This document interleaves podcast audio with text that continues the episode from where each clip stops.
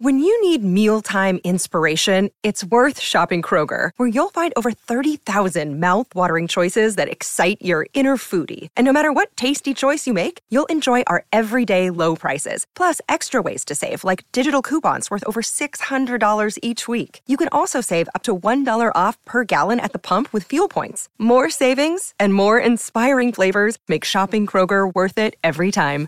Kroger, fresh for everyone. Fuel restrictions apply. Welcome to Mind Love, episode 312. Today's episode is all about embracing diversity in spirituality and meeting others where they are. Mark Nepo's guide to building your own spiritual toolbox for compassion, acceptance, and growth. That's care out of insecurity to try to make everything around you like you. When we're afraid and we're insecure, and we all have moments like that, well, we tend to want, then we tend to look only for what will confirm what we already know. And that's not education. Education is thank God you're not me. Tell me what you know. And I'll add what touches my heart and leave the rest. You know, the truth doesn't have to be explained to be true. Turn up your frequency with Mind Love bite sized brain hacks for seekers, dreamers, and doers. It's time to give your mind a little love with your host, Melissa Monte.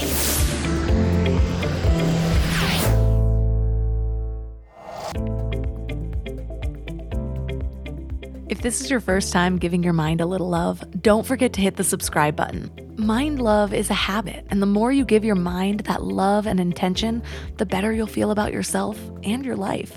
Plus, it's really a win win because more subscribers means Mind Love attracts even more amazing guests to bring you their wisdom. So don't forget to subscribe. When was the last time you questioned something so deeply rooted within you that it felt like a part of your identity? Maybe it's cultural or the values of your family, or maybe it's the religious beliefs you grew up with, or the spiritual path you were told was the right one. Let's be honest the spiritual path can sometimes feel like a rigid one way street. You grow up with certain beliefs, doctrines, and traditions, and they all come with these unspoken rules and dogmas. But what happens when those rules or beliefs don't sit well with you? What if the inconsistencies in the portrayal of the divine begin to gnaw at your very soul? That's what happened to me. Growing up in a religious family, I often felt like the only person who was questioning what I saw as a tangled web of contradictions. The way God was portrayed in church didn't really align with what I felt in my heart. It seemed like God had a totally different persona depending on the day. Even today, deep convos during extended family dinners can be a battlefield, where my own spiritual journey feels like it's being dismissed or invalidated.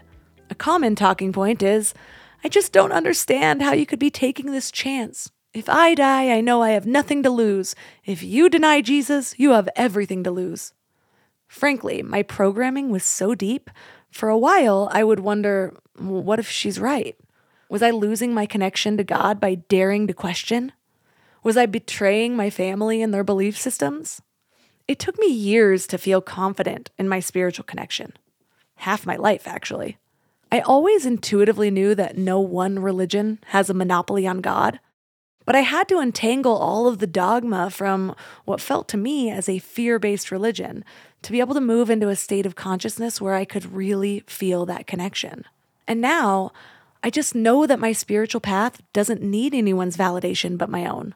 That realization was so liberating and terrifying all at once after all, if the connection between God and me is intimate and personal, then it doesn't need a middleman, right? The validation I needed was already there in my heart because I was ultimately validated by God.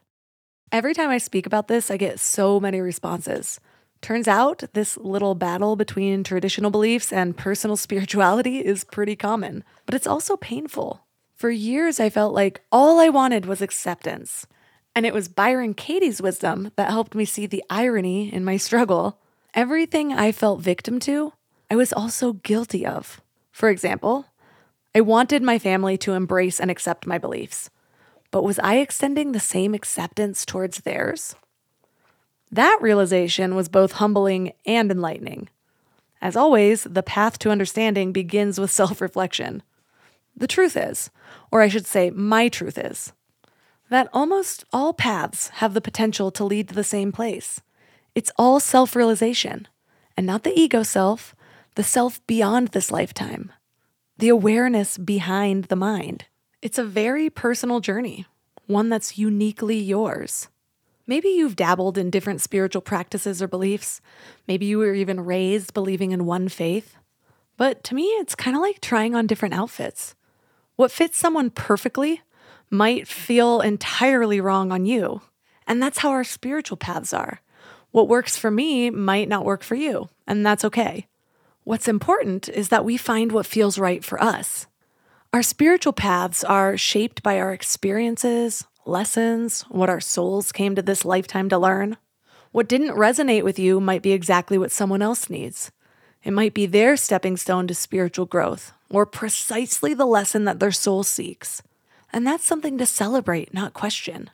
And here's the beautiful part we can walk our paths and let others walk theirs. We don't have to agree. We don't even have to understand. We just have to be okay with letting others find their way, just like we're finding ours.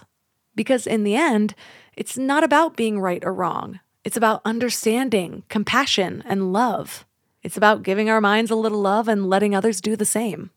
So today we're talking about embracing diversity and spirituality. Our guest is Mark Nepo. He's a poet and philosopher who has taught in the fields of poetry and spirituality for over 30 years. And he's also the author of several books, including The Book of Awakening and Surviving Storms. Three key things we will learn are how to handle the pressure to conform, how to stay open to different ways of experiencing spirituality, and the concept of eternity as the opening to oneness. And if this is your first time giving your mind a little love, I have a few goodies for you. First, don't forget to subscribe so you never miss an episode. And second, sign up for the Morning Mind Love. Think of it like a weekday oracle from your highest self to help you start each day with a positive focus. Plus, you'll get two gifts absolutely free a 30 minute binaural meditation and 30 days of journaling prompts to help you remember who you truly are. So join over 9,000 people and go to mindlove.com to sign up or text the word morning to 33777.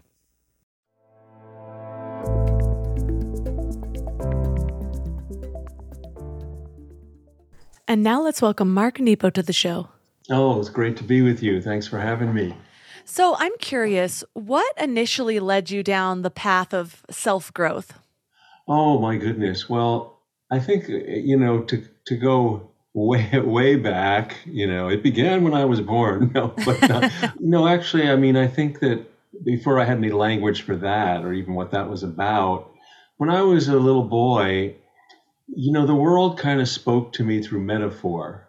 I didn't know what that was, but you know, if I was out wind through the trees, it was like they were going, "Pay attention. What is this like? What is this like?" And so I just always I felt, and then later on I learned, oh, that's a metaphor. But then more emotionally, you know, when I was in high school, the first woman I fell in love with, she was a year ahead, and she went to college sooner. So of course the whole world opened up for her and we broke up and it broke my heart. And so, with my first experience of heartache, I began writing as a way to just be in conversation about what was going on. And I realized pretty quickly I wasn't that this was the beginning of personal growth and that um, I wasn't just talking to myself. I had begun a conversation with life and the universe. But and you know, finally, I would say late, decades later, in my 30s, and you know, probably from my work that I'm a long-term cancer survivor. In my 30s, I almost died from a rare form of lymphoma. And boy, if the other things didn't get me into personal growth, that sure did. oh my gosh, I can imagine. Uh, I lost my dad to lymphoma back in 2000. Oh 2004, so it's been a while now, but uh, I'm sorry. Yeah. In a way, that sent me on my path to self growth, honestly. So my dad definitely played a part in in just figuring out the meaning of the world because I remember feeling angry at that time I was raised pretty religious and it's not something I really resonate with now. I lean more toward a broader spirituality, but I remember feeling angry at God. And so for a long time, that was like there was no God, there was nothing. And then slowly just kind of trying to find my own peace through all of that. I just reinterpreted my beliefs, I should say. Sure, sure. Well, I think our our beliefs really unfold over time. You know, uh, what I, I, love Ralph Waldo Emerson. Uh, he he has an insight where he, he he says, you know, we we act our experience out in life before we understand it as truth. He says that um, you know any questions we would ask about life uh, appear like hieroglyphics in the next experience and the whatever insights are there but we don't really get it until we live it. And so i think we just keep evolving as far as we know. You know i think you know i'm i'm 72 now and when i met someone my age when i was younger i thought they were ancient. It doesn't seem so old now. But you know i'm i'm not the same person i was when i was 22 or 32 or 42 and and so it's not that who I was then was false. You know, it's that at each stage of growth, I was as true as I knew how to what I understood. And then life, hopefully, we grow through great love or great suffering, both usually. And then now what I understand or am exploring makes that circle larger. And now I'm as true to that as I know. And so, like rings on a tree, we keep growing in our heart and in our consciousness. Um, and so what came before was limited, not false. And where we are, wherever we are currently, is more whole, more whole. Your latest book is called Surviving Storms, and it's really all about the way that we respond to adversity. And I can see why now is the time for this book, especially since 2020. Everything's been a mm-hmm. little wild. But I'm curious when you look at the way most people handle the storms in their lives, where do you think the disconnect is and where people are basically adding to their own pain versus handling it in a better way? Well, and and these are observations. You know, I don't. in all the things we discuss, I always like to say I, I don't what I share are examples, not instructions. You know, I don't have any answers. We're all just comparing notes. And we all have this. So that, that leads into, you know, discussing what it is to be human. So we have all these, you know, capacities and we have all these kind of inclinations where we can trip or fall down. And so I think, you know, all the traditions speak about how, especially in the Buddhist tradition, that there's a there's a whole added level of suffering that comes when we try to avoid legitimate suffering.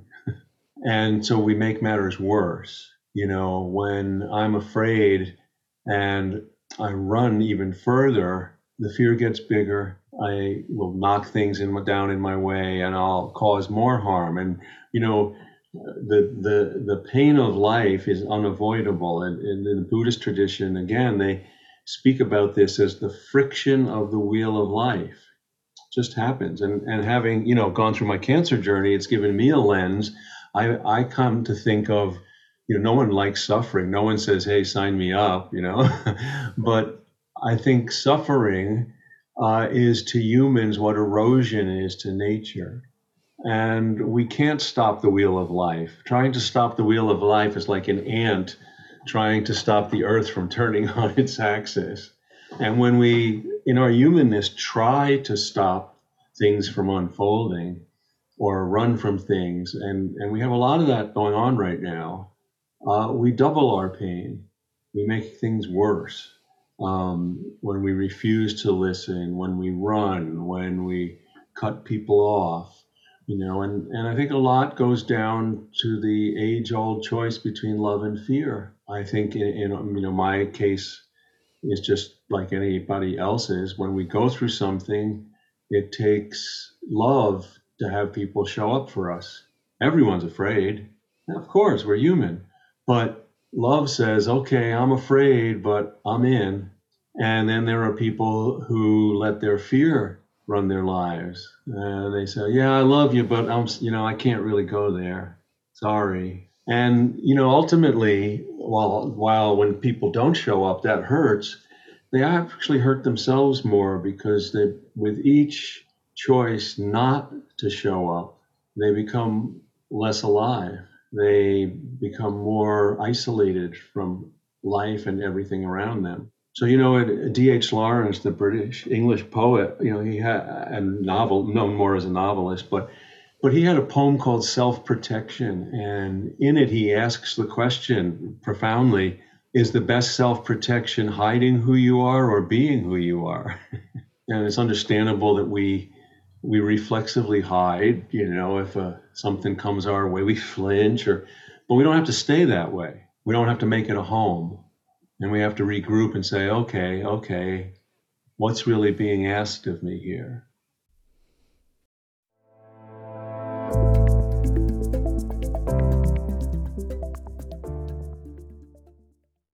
We're all here just trying to live our best lives, right?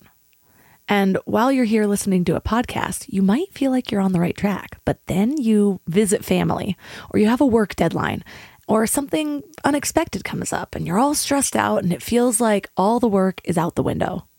That's why it's so important to consciously curate what you can control, like who you surround yourself with, what you watch, what you listen to. So I'm going to add another podcast to your toolbox The Dr. John Delony Show. He has a PhD in counseling and has been sitting with hurting people for 20 years. He shares practical advice for everything from how to connect with people, how to face depression, overcome anxiety, and learn just what it means to be well. But what's really cool about his show is you can even leave a voicemail or send an email, and he'll address your topic or question about mental or emotional help on the show.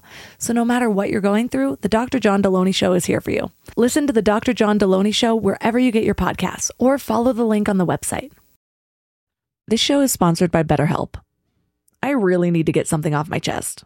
Being a mom of a three year old boy is really freaking hard, and sometimes it has me questioning my sanity. But then he'll grab my face and call me his sweet little mama. Yes, that's a real thing he says, and it will all melt away until I break his banana. I thought I was done with emotionally abusive relationships, but nope. We all carry around stressors, big and small, and when we keep them all bottled up, it can start to affect us negatively. Therapy is a safe space to get things off your chest and to figure out how to work through whatever's weighing you down. For me, just talking things through is hugely helpful, but it's so hard finding friends and family that are unbiased or non judgmental. And therapy isn't just about dealing with major trauma, you know? It's about learning healthy coping mechanisms, setting boundaries, becoming the best version of yourself. And BetterHelp makes it super convenient too. Everything's done online so you can fit therapy sessions around your schedule. Get it off your chest with BetterHelp. Visit betterhelp.com slash mindlove today and get 10% off your first month. That's betterhelp, H-E-L-P dot com slash mindlove.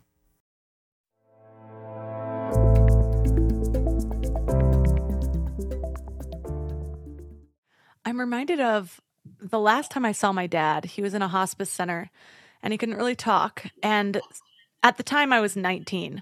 And mm. just to give you a little insight into myself as a 19 year old, I don't think I knew how to be there for people. I don't think I I didn't have a lot of tools of anything. I was going through my own stuff, my own trauma sure. that I was still recovering and running from at that time. That's how I protected myself was just sort of chin up and bear it and pretend like everything was fine even though I would end up crying when I was alone.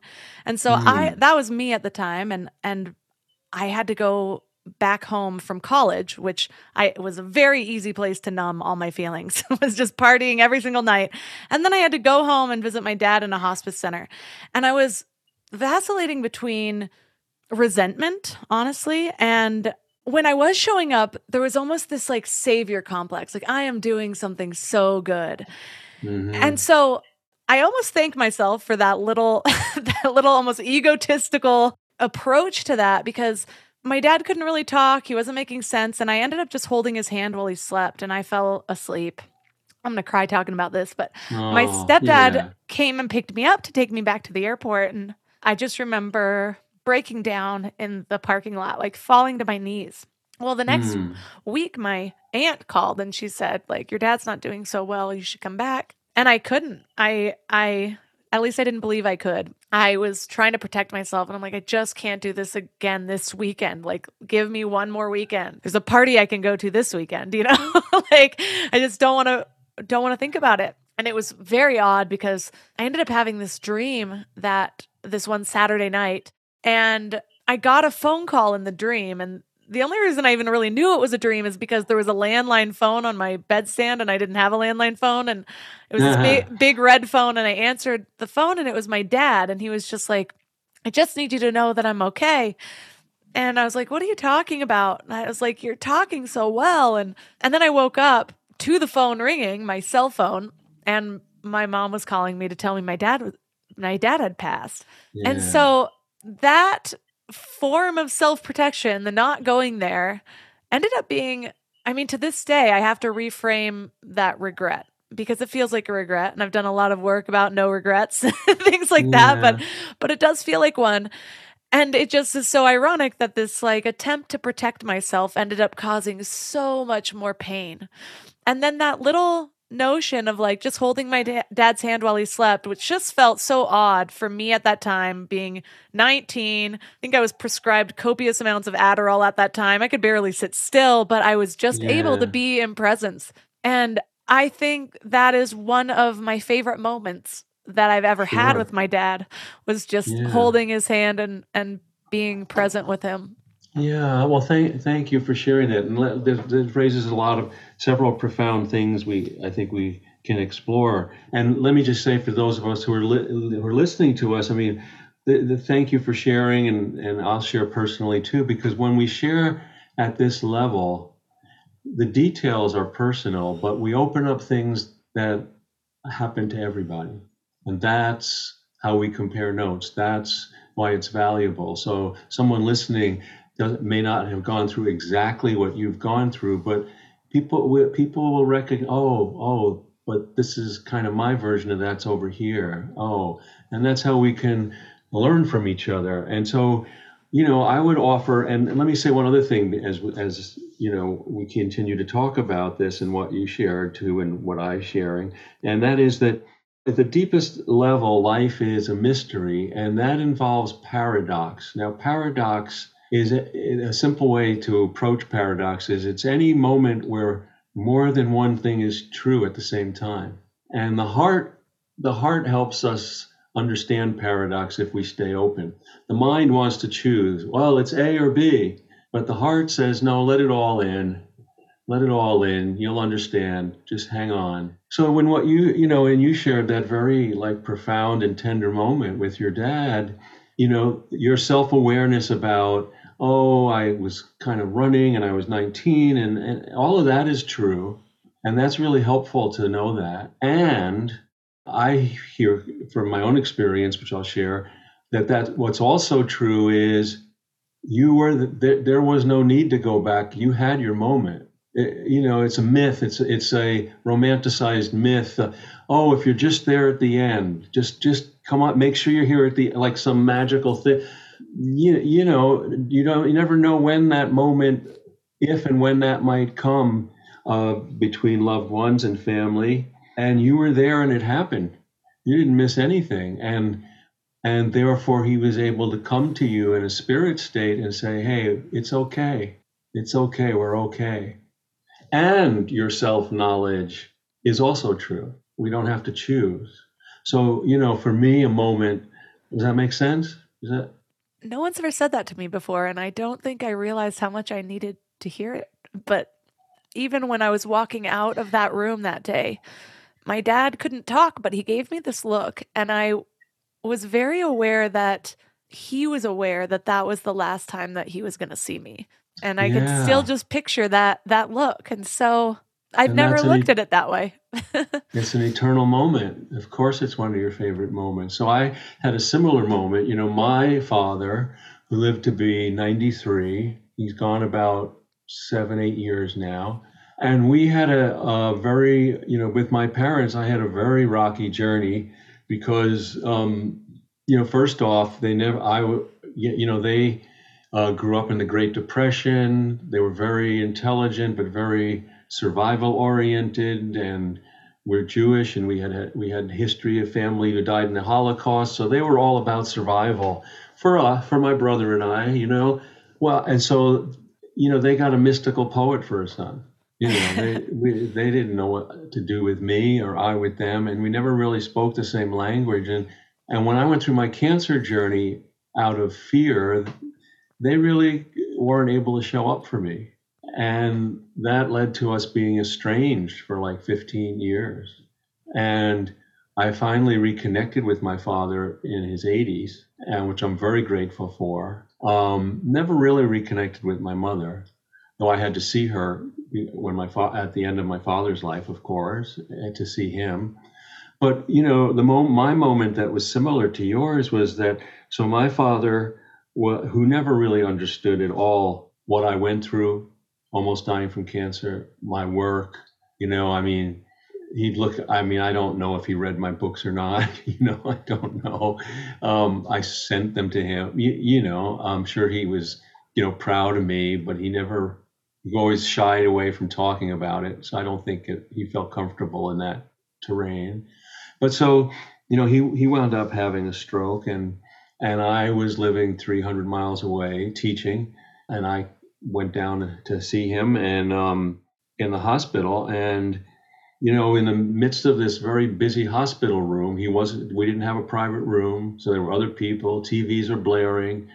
My mother and brother are arguing behind me. There's you know things buzzing in the hallway nurses you know chaos. And in the middle of all that he could talk but it was so hard he gave up. All of a sudden he looked at me with sounds like like your dad. He looked at me with this depth in his eyes that I never saw him have, and he reached and gripped my hand and wouldn't let it go. And I really believe he was looking into eternity, and he understood that because I had almost died, he knew I knew where he was. And I just, even though we had no words between us, and this went on maybe for a minute and a half, two minutes, and I just said, I know, Dad, it's okay. And then he finally relaxed his hand and his eyes kind of went back to normal, the way I normally would see him look like. And like you, I, you know, and he lived another, almost another year. And I was coming to try to see him when I got word it was close. But I, he died while I was on the plane. But I knew in my heart that um, we had our moment. And I'm glad I was there and aware and awake when it happened. So we never know. And this, I think, also is true about wonderful moments. I mean, those are wonderful moments opened up by painful circumstances. But, you know, wondrous moments, loving moments, beautiful moments, also, we never know when they're going to appear. And this leads us to the whole journey of staying awake, staying awake to every moment that we can so we don't miss the mystery when it shows up there's a period of time, and it's something that I still have to catch myself with because I have so many tools, so much language. I've been doing this for a while, just trying to learn the different ways. And and like you, in a way that almost created an, a bigger gap between me and people I've grown up with because it just feels like we're not relating in the ways that we used to. And it becomes harder to communicate the more language that I have for things in a way.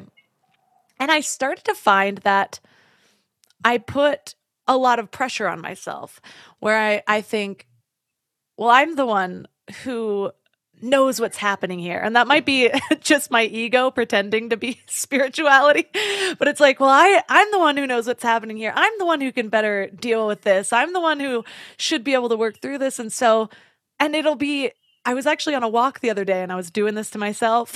and, and I'm like, sitting there thinking that I'm in the present moment, well, walking there thinking that I'm in the present moment. Mm. And I'm like, I'm so aware. But then I'm like, I'm not having all of these thoughts in the present moment. these thoughts exist somewhere else. Like, how do you deal with something like that? Because you did go through this with your parents and it did create what some people might look at as as missed time, another thing to kind of look back and regret on. Well, there's a couple yeah, there's a couple of things that that I would share. I mean, and again, in the sense of paradox that all I, I, if there's been a teacher in the last 10 years that, I, that I'm now a student of, it's the, the mystery that all things are true. All things aren't fair, all things aren't just, but all things are true. And so I have I'm committed to keeping my heart open to all sides. So on the one hand, you know, I I knew that yes, there were people in my life or you know who would say, "Oh, gee, you missed all those years with your parents. Isn't that a shame?" Well, you know, that's the connections that matter. They don't always appear the same way. That that's just not how it happened for me. When I had that moment with him, and I had one or two other moments like that, so there were maybe two or three. You know, um, that's how it happened. We had a lifetime conversation without words in a few minutes. And if I insist on seeing it as what didn't happen, I miss what did happen. It just didn't appear the way it usually does for people. For me, it was, and he, it was different. And I can't choose how it shows up. I can only, me, you know, be there for it or not. So you know, would I have loved to have more time with him? Oh, I suppose so, but I, I wouldn't love him any less or more if it appeared differently. It just is that's how it happened. And so th- this opens up, you know, one of the other great things. I mean, there I, am a student of all traditions. Some of the things we're talking about are just bringing up some of the Buddhist uh, principles. Um, but uh, one of the great, great kind of views of, of the Buddhist uh, way of thinking is this practice called seeing things as they are, which is at once the simplest and most difficult practice of all. Because being human, we inflate things and deflate things. We see what's not there as opposed to what is there. And so when we can see what's really there, we can feel it and we can accept, and that leads us into the lifelong practice of acceptance. Like, that's what we had. That's it. And I'm grateful for it because I, I could have not had those moments. So, so on the, the one hand, there's that. Now, to, the other thing that, that what you were raising, which makes you know total sense, and and it, this raises a double-edged, I think, a double-edged practice of being sensitive. So it's wonderful that you have stumbled into the language of wakefulness and personal growth and uh, certainly you know all my life with words um, but one of the things that on the on the positive side or on the the joining side is that that's our language there are many languages of spirit and it's incumbent on us to stay open like those translators at the UN. We have to try to stay open to uh, who what's everybody's language. So I'll give you a couple of examples. You know, I have a friend. we are not really close anymore, but we were for many years. And he was he saw himself still does as an atheist, and but he had this love of jazz music he was actually a DJ on a radio station for several years, and his knowledge and love of jazz was unbelievable. Like we would get together once a month, and he would he'd make a playlist because he wanted me to hear all these different cuts, and he'd say, "Oh, listen to this. Do you hear that? Do you hear that?" And I couldn't hear half of what he was hearing because that wasn't my language. And then what I loved more than anything was he would listen to these things and he'd start to cry. He was feeling such joy at hearing this music. And that that was his language. And if I said, "Oh, he's an atheist. Yeah, he likes jazz, but what does he know?" I would have not I grew for listening for spirit through his language. Not better or less than mine, just different. Just like birds have different bird songs. So I have another friend who uh, he was raised by a minister, so he hates religion, you know. So and, but he, he really loves, is so intrigued with quantum physics. So we can talk about spirit through the language of quantum physics. I don't care. So, on the one hand, how do I, if I meet you with my heart and your heart, how do we, how do I say, what's, what's your language for being alive? Tell me about that, and I'll tell you about mine.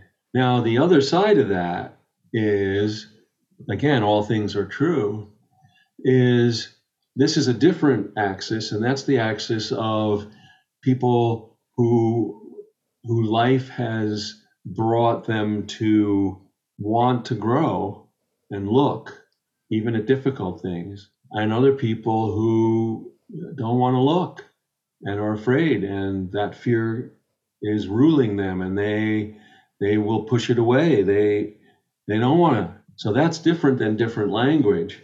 That's very difficult, and, and we have a lot of that in the world today, in our modern society a lot of people that have been so go and again not with judgment but with compassion because you know i could wake up tomorrow have something happen and i'll become like that and then i'll need you if you're my friend to help remind me hey hey you're afraid and hurt but that's not it that's not it come on let's let's come back here into what matters so you know we we're not asked we are asked to how can i find the language, the spiritual language that comes out of everybody's heart. But we're not asked to give ourselves away. So I don't, you know, if you don't want or you can't go there, it's not okay for you to criticize or minimize my language for spirit, my experience. So again, all things are true. So we have to learn how to stand in our truth, but our truth isn't the only truth. Mm-hmm.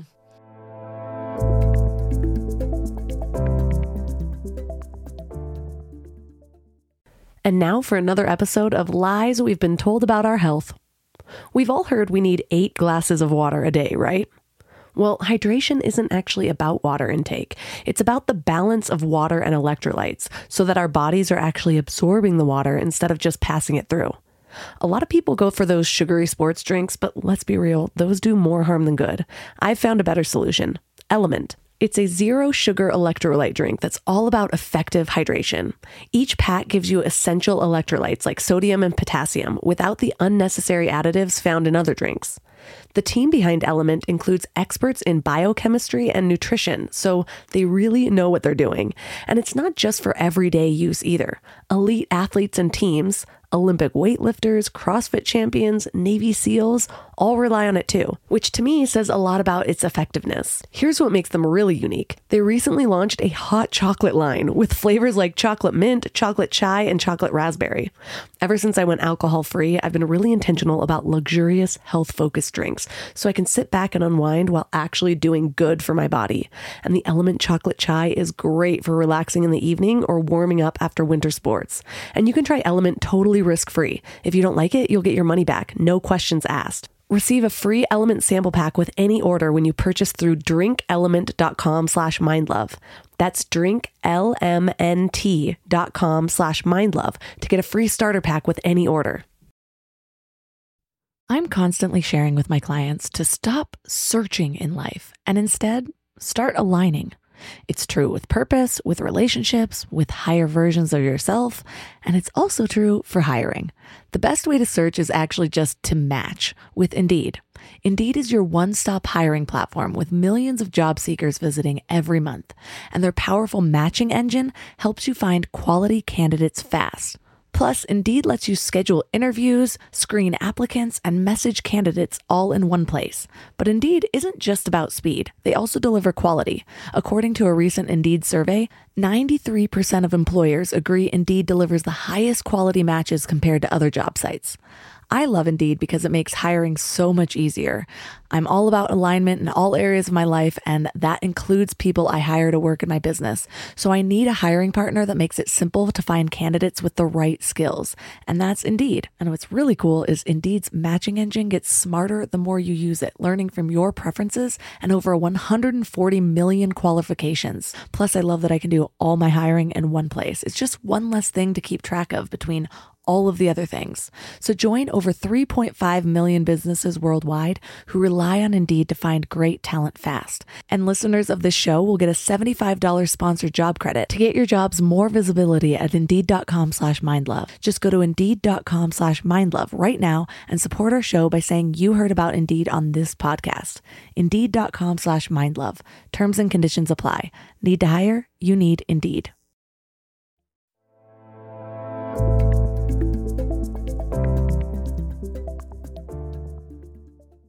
This brings up something that's been recently happening to me. It's I've been working with acceptance, probably will for my whole life.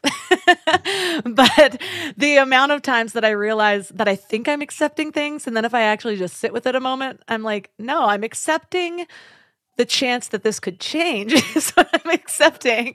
And so, one of the sort of life struggles I have is because of my religious background, and there's people in my family that still are very attached to that religion, and it always feels like pressure and like I told you, I went through a period of time where I was like, there's nothing beyond what is right here. And then now I have this whole, I mean, my, my spiritual beliefs are constantly evolving because I'm constantly trying to stay open and learn. Well, I was having this sort of internal struggle with a family member, just like, how do I convince somebody I'm not going to hell? Or like, why are you putting this fear on me? And again, I recognized this the, these like internal prayers or meditations I was doing ultimately was about the other person changing versus me accepting. And so I was trying to just ask for guidance of a way to be more accepting and to let things roll off me. So it's like developing these little mental tricks like just sending love and whenever I get triggered just being like, "Oh, I love you." And and when I think about it deeply, there's like this air of pompousness kind of to it, I think. But anyway, so I was I've been asking for this for a while now. Well, I've in the last 2 years I've gone through this whole I've read a lot of biblical scholarship. I've read a lot of I've just been on a journey like what where is this next thing taking me? So this one book mentions a book, then I buy that book, then I kind of go to that. Well, long story short, long story still long to to be honest, is that that I uh now I've been going through a course in miracles. And what's interesting is that so I would try to meet my family where they are and and use words like God even when I wasn't comfortable with it.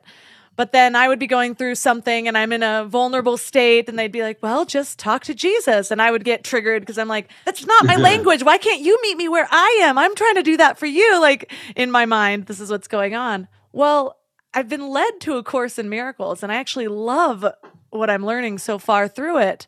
But it's been removing the blocks around language that I've had because it does use very Christian terminology. It talks about the Holy Spirit and Jesus and all of this mm-hmm. stuff. And so I can feel things melting away and I'm able to meet somebody where they are more. But it's just so funny because I had this whole idea in my head the last couple of years about how good I've been doing meeting somebody where they are when in reality now now I can see back and I don't think yeah. I was doing a very good job at all. well, th- you know, th- thank you, and and I think um, what you know what that brings up for me a couple of, a couple of things that, that I've learned over the years is you know one is that why are we meeting people where they are, and I think it's not to change them, it's to grow from meeting someone where they are, just be who we are, and to learn from who they are and yes, it's not okay for others to impose on us. So we have to stand firm in what we know uh, because that's not really really love. Uh, that's th- that's care out of insecurity to try to make everything around you like you. So when we're afraid and we're insecure, and we all have moments like that, well, we tend to one, then we tend to look only for what will confirm what we already know. And that's not education. Education is thank God you're not me. Tell me what you know. And I'll add what touches my heart and leave the rest. I think there's this, you know, the truth doesn't have to be explained to be true. Uh, you know, someone says you're going to go to hell. Well, you know, uh, what's that got to do with you? You know, what's that going to, other than the relationship being misperceived and that hurts, and those are relational things. But as far as the truth as you know it, it has nothing to do with your truth. It's a, it's a miss. It doesn't hit at all. And I think you know, I mean, this brings up another paradox. You know, I'm a I'm a I'm a I'm a dedicated lifelong teacher, and I love being in teaching circles. And I've come to the conclusion humbly that you can't change anyone. So what am I doing? Well, it's changed my understanding of what it is to be a teacher. Because I think what it is to be a teacher now is to be like a greenhouse. You provide light and warmth and a safe container, And then the life before you will grow as it is meant to grow, not how I would like it to grow or how I think it should grow or what I think is right for it to grow. That's presumptuous. That's not my business. My business is to provide light and warmth so things and people in in our company together can grow as they were born to grow. And so this leads to, and, and this has helped me. I've said I'm a student of all paths, and I was raised Jewish. I have a great tie to the Jewish heritage. But during my cancer journey, like I said, you know, I boy, I was just upended, inside out, and upside down, and terrified of everything. And I was blessed to have people from all all faiths, formal and informal, offer me some kind of help. So when I land, still landed here alive, I was not, and it's almost it's 35 years later, and I'm still not wise enough to know what worked or what didn't. And I feel like I was challenged to believe in everything. And I've been a student of all paths ever since. All my books focus on all the paths and the different tools they offer. And I encourage uh, everyone make, make your own toolbox. Take whatever speaks to your heart from every tradition and make your own tool, spiritual toolbox to help you through life. We don't have to, uh, you know, you can you can find a home in one particular tradition. That's yeah, but that's not how it's worked for me. And the the metaphor, just like you know, the metaphor of suffering being like erosion came from going through cancer. Well, the other thing that came from this blessing of being helped is that helps me understand all the different traditions is the metaphor of spring, springtime. So every year, thousands of insects and birds pollinate spring. Each one is born to find a particular nectar and pollinate a particular flower, tree, or shrub or fruit. Now, if the bees came along and said, hey, we're, we're all going to do it our way, they were fundamentalist bees, you wouldn't have spring. It wouldn't work we need that diversity because we don't know which. And i think spiritually we need all the traditions even including atheist and agnostic. Um, we need all the different because we never know which one is going to touch the heart just like jazz touched the heart of my friend. We don't know which one will speak to each of us to bring us alive for us to pollinate the human spring so we don't have to choose. In fact, it's it's deadly to choose. History is f- filled with the deadly choices of do it my way, do it my way. And I, I've come to think like if you believe in anything larger than yourself, I'd say you're a mystic. Now, as soon as we try to name what's larger than us, everybody goes to their corners. It's Jesus, it's Allah, it's Moses, it's Buddha, it's nature, it's physics. It's you know on and on and on. And uh, I don't really, as I get older, I don't really care what we call it. I just want to know how you relate as a part in a living universe, because that helps us live. That helps us live. So I think that, you know, what I have come to is when I find people insisting on their way, I, you know, I'm, I'm really not interested in that conversation. Uh, it just because if it goes nowhere and then all it does by me engaging it is draw me into it. Then i'm then i'm stuck in like a dead end road. And i can't change someone. I can provide light and warmth and given what happens to them maybe maybe we'll connect sometime.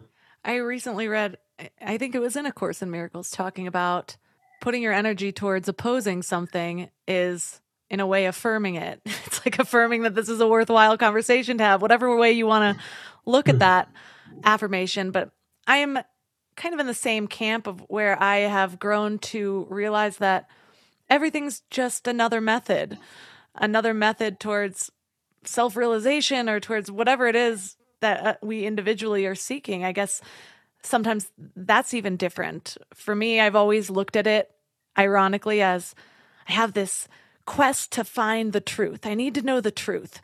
And like you said earlier in this conversation, sort of embracing this idea that multiple things can be true, even if it seems paradoxical. And I've had, like, for years been like, I wish these family members would stop trying to change my reality, would stop trying to challenge everything that I have found for myself. And then so I come to the conversation and I'm arguing against these things. And I'm like, am I not trying to change what you believe? I should be so happy and and grateful that you found something that works so well for you that you're so solid in. I'm still searching and I have those pillars as well, but every time that I get tensed or triggered about it, it just shows that my foundation is shakable versus just sort of standing in my own light, standing with my own beliefs, uh, embracing the difference between us and, and just being grateful that we're both glad to find it. I would also offer that um, in our modern world, you know, being certain and sure is not having a strong foundation always. That we are continually growing and learning. And you know, it's interesting. The word I'm often I'm often interested in the original definitions of words because they're more whole. Over time, words erode too. And so, a word self confidence, we kind of think of that as sureness and certainty and that's not what self confidence originally means, because the word confidence comes from the Latin confidere and it means fidelity. So self confidence is fidelity to the journey of the true self, fidelity to the journey of the true self, not certainty, not sureness, not never having a question. It's quite the opposite.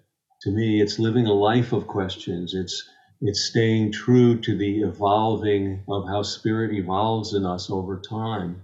I'm reminded of something you said earlier in this conversation when we were talking about the idea of regretting missed time with people versus that moment that you had with your dad that I had with my dad.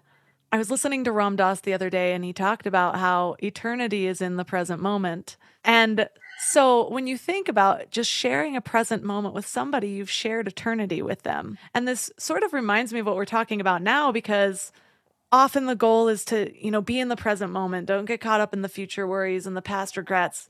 And this present moment though is ever changing. And so to allow yourself the growth, to allow the kind of fluctuating nature of that present moment and to just be there and and accepting and loving of what's in it for you I don't know. It just it can transform so many different conversations of like just allowance and. Yeah, so Ram Ram Dass is wonderful, and and and he was was an amazing uh, spirit, and you know this notion that in, in many traditions, and I think we misunderstand. You know, to be to be in the moment is not just for what it keeps us from the past or the future, to be fully in the moment is to stay open with our heart so that when we are, we experience all of life at once. We experience through this is why when you walk in the woods and the light falls on a particular leaf or a stone and you hold it up and it seems like it glows or something's magical, it's because through your openness of heart, you are connecting through a particular thing and all the energy and electricity of spirit from everywhere else you're tapping into it. It's like these moments are seams to the living universe. So eternity is like like when you drop a stone in the water and it ripples it's not stacking years one on top of another it's the opening it's the experience the reason to be in the moment is we experience oneness so let me share that one of the other profound moments for me with my father because it's an example of this. So a few months after I, that moment I shared earlier, I was visiting him. He was still in the same hospital room, and I was uh, wonderfully had alone time with him. And I, there I was, like a lot of people find, I was feeding my father applesauce with a spoon. All of a sudden, you know, my heart was breaking and it was sad and beautiful and wonderful and everything all at once. And everything I'd ever learned was all now in the moment of I just wanted to this dance of feeding him this spoon of applesauce, didn't want to hit his teeth or interrupt his breath and and just this thing and I'm crying and he's and we're doing this and he's reaching with his mouth and all of a sudden I tripped in it was a moment of wonder even though it was a difficult moment. And I tripped into the moment somehow of every adult child feeding a dying parent. I wasn't alone. And and what is what I've come to understand from that moment, because earlier I mentioned Emerson, and that was a good example for me that I didn't understand it till I lived it. So from that moment, I've come to understand that when we can be thoroughly who we are, be authentic and real, when I am thorough to the bottom of my heart, then I trip into the history of all hearts. Then I trip into the moment. If I am loving, if I love you uh, or my wife or my dog completely, I trip into the moment of everyone who ever loved a dog. And likewise, when I can feel the pain of someone, I trip into the history of pain. And we experience this moment, this glimpse, felt glimpse of oneness. That's the reward for being in the moment.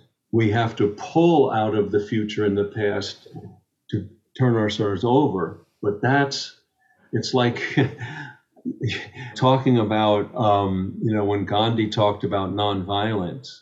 Well, he didn't just talk about nonviolence the word for non the word that he was using in Hindu was ahimsa, which means harmony and harmlessness. So you have to be nonviolent to get there, but just being nonviolent doesn't that doesn't name what it is. Just like okay, being in the moment, we can okay, we won't get too far ahead and we won't get tangled in the path. Well, that's necessary, but that's not what entering the moment is. That's such a beautiful way to look at it because so often people feel alone in their pain unless they have like all these people holding hands with them crying. but most often, I feel like people feel alone in their pain. But just the fact that you're opening yourself and allowing yourself to feel it, you unite with everyone else who's ever experienced pain if you let yourself. Well, the, yeah, the reward for being thorough in our own experience is that then we can feel other living things. That's almost that's almost the requirement to experience oneness, you know, and we can glimpse it mentally, but that's not feeling it. That's not entering it. So, so much of self growth is allowing yourself time to reflect and to, you know, self inquiry and noticing things like that. But I'm curious, as a teacher, how do you balance your creative process of allowing the moment and just seeing what's in it for me, and then also kind of capturing things to reshare with people? Uh, because I found that that can, I can kind of get. I'm like, should I be just letting this, or should I be writing this down, or I think I felt that tension when when I was younger, and um, and I've learned over time. There's been a beautiful rhythm that has opened up. So when I'm and I think that writing for me has become over the years listening and taking notes. So I am learning, I'm retrieving, I'm I'm always on in inquiry. And then when I write and explore, then I take what I'm learning into the circles, teaching circles that I'm guiding, and basically say, here, here's this story, here's this metaphor. What do we do with this? Let's look at it together. And then as people share, like we've been sharing, then when people uh, share, if they're real and I'm real, then they open up a conversation where I, to be with them, I find myself uh, giving voice to what I didn't know I knew that I wouldn't say or write down if I were just by myself. So then I come out of that now and I take notes so that I can take those notes and go back in my solitude to explore them further. And so there's this really beautiful rhythm between uh, the write, writing inquiry and the teaching space just reminds me of the sort of exponential wisdom of minds coming together. Absolutely. We are more, you know, there's there's a, a, beautiful tradition in Native American tradition that elder councils for hundreds of years and today too, they still meet in circle and not just because of equity, because there's no head to a circle. They meet in circle so that everyone has a direct view of the center. And what I love about that is the assumption is no one view is enough. We need what you see and you see and you see.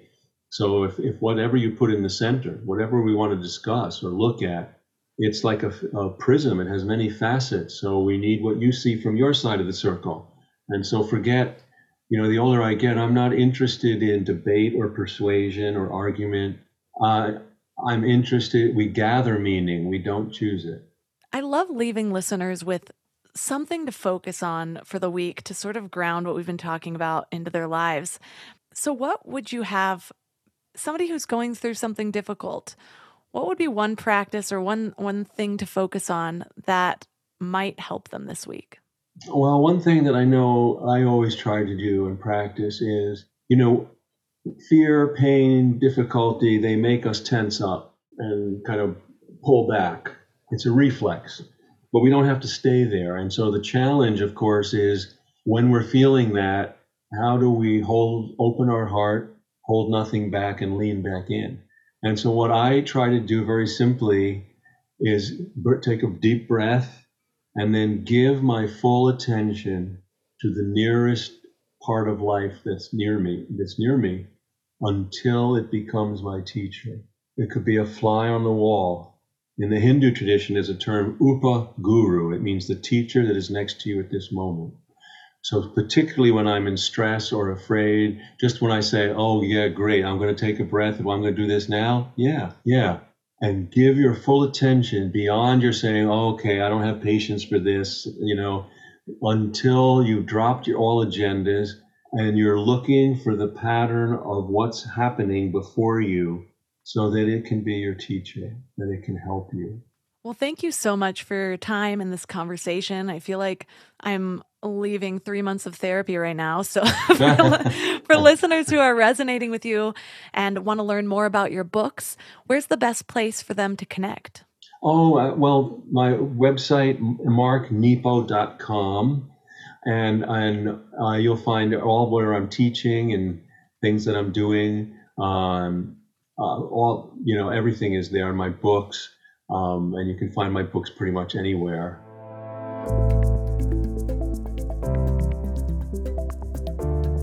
All the links for this episode will be at mindlove.com slash 312.